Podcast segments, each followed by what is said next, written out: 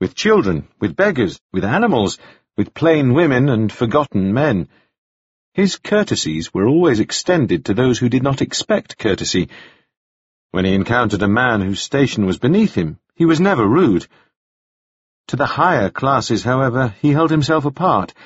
He was not ungracious, but his manner was jaded and wistful, even unimpressed, a practice that, though not a strategy in any real sense, tended to win him a great deal of respect, and earn him a place among the inheritors of land and fortune, quite as if he had set out to end up there.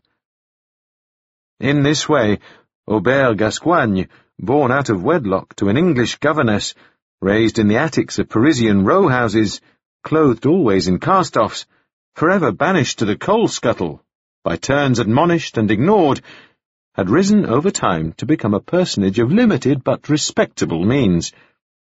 He had escaped his past, and yet he could be called neither an ambitious man nor an unduly lucky one. In his person, Gascoigne showed a curious amalgam of classes, high and low. He had cultivated his mind with the same grave discipline with which he now maintained his toilette, which is to say, according to a method that was sophisticated but somewhat out of date. He held the kind of passion for books and learning that only comes when one has pursued an education on one's very own, but it was a passion that, because its origins were both private and virtuous, tended towards piety and scorn. His temperament was deeply nostalgic, not for his own past, but for past ages. He was cynical of the present, fearful of the future, and profoundly regretful of the world's decay. As a whole, he put one in mind of a well-preserved old gentleman.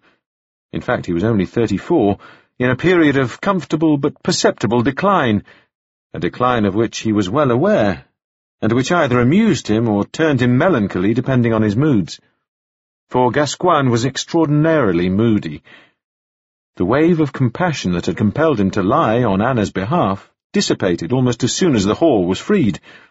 It darkened to despair, a despair that his help might, after all, have been a vain one, misplaced, wrong, and, worst of all, self-serving. Selfishness was Gascoigne's deepest fear. He loathed all signs of it in himself, quite as a competitive man loathes all traces of weakness that might keep him from his selfish goal. This was a feature of his personality of which he was extraordinarily proud, however, and about which he loved to moralize. Whenever the irrationality of all this became too evident to ignore, he would fall into a very selfish bout of irritation, Anna had followed him out of the jailhouse. In the street, he suggested almost brusquely that she come to his quarters so as to explain herself in private. Meekly she acquiesced, and they walked on together through the rain. Gascoigne no longer pitied her. His compassion, quick to flare, had given way to worry and self-doubt, for she was a failed suicide after all, and as the jailer had warned him as he signed the form for Anna's release, probably insane. Now, two weeks later, in the Gridiron Hotel, with his arms about her, his hand splayed firmly in the hollow of her back, her forearms pressed against his chest, her breath dampening his collarbone, Gascoigne's thoughts again turned to the possibility that perhaps she had tried a second time to end her life. But where was the bullet that ought to have lodged in her breastbone? Had she known that the gun would misfire in such a peculiar way, when she pointed the muzzle at her own throat and pulled the hammer down? How could she have known it? All men want their whores to be unhappy. Anna herself had said that, the night she was released from jail, after she followed him home to his quarters, and they took apart her gown at his kitchen table, with the rain beating down and the rush lamp making soft the corners of the room. All men want their whores to be unhappy. And how had he responded? Something curt, most likely, something terse. And now she had shot herself, or tried to. Gascoigne held her for a long time after Pritchard closed the door, gripping her tight, inhaling the salty smell of her hair. The smell was a comfort. He had been many years at sea. And he had been married, Agathe Gascoigne, Agathe Prideaux, as he had known her first, elfin, quick-witted, teasing, and consumptive. a fact he had known when he made his proposal, but which had somehow seemed immaterial, surmountable, more a proof of her delicacy than a promise of ill tidings to come. But her lungs would not heal. They had travelled south, in pursuit of the climate cure, and she had died on the open ocean somewhere off the Indian coast. Horrible that he did not know exactly where.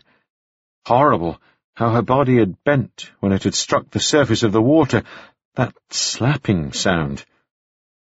She had made him promise not to order a coffin, nor to have one approximated should she die before they reached their port of call. If it happened, she said, it would happen in the mariner's way, sewn into a hammock with a double-backed seam. And because the hammock was hers, that bloom of scarlet, darkened now to brown, He'd knelt and kissed it, macabre though that was. After that, Gascoigne kept sailing. He stopped only when his money ran dry. Anna was heavier than Agathe had been, more angular, more substantial. But then, he thought, perhaps the living always seem substantial to those whose thoughts are with the dead. He moved his hand across her back. With his fingers he traced the shape of her corset, the double seam of eyelets laced with string. After leaving the jailhouse, they had detoured past the magistrate's court, so that Gascoigne could leave his bail purse in the deposit box there, and file the bail notices ready for the morning. Anna watched him perform these tasks patiently and without curiosity. She seemed to accept that Gascoigne had done her a great favour, and she was content to obey him and keep silent in return. Out of habit, she did not walk beside him in the street, but followed him at a distance of several yards, so that Gascoigne could claim not to know her if they encountered an arm of the law.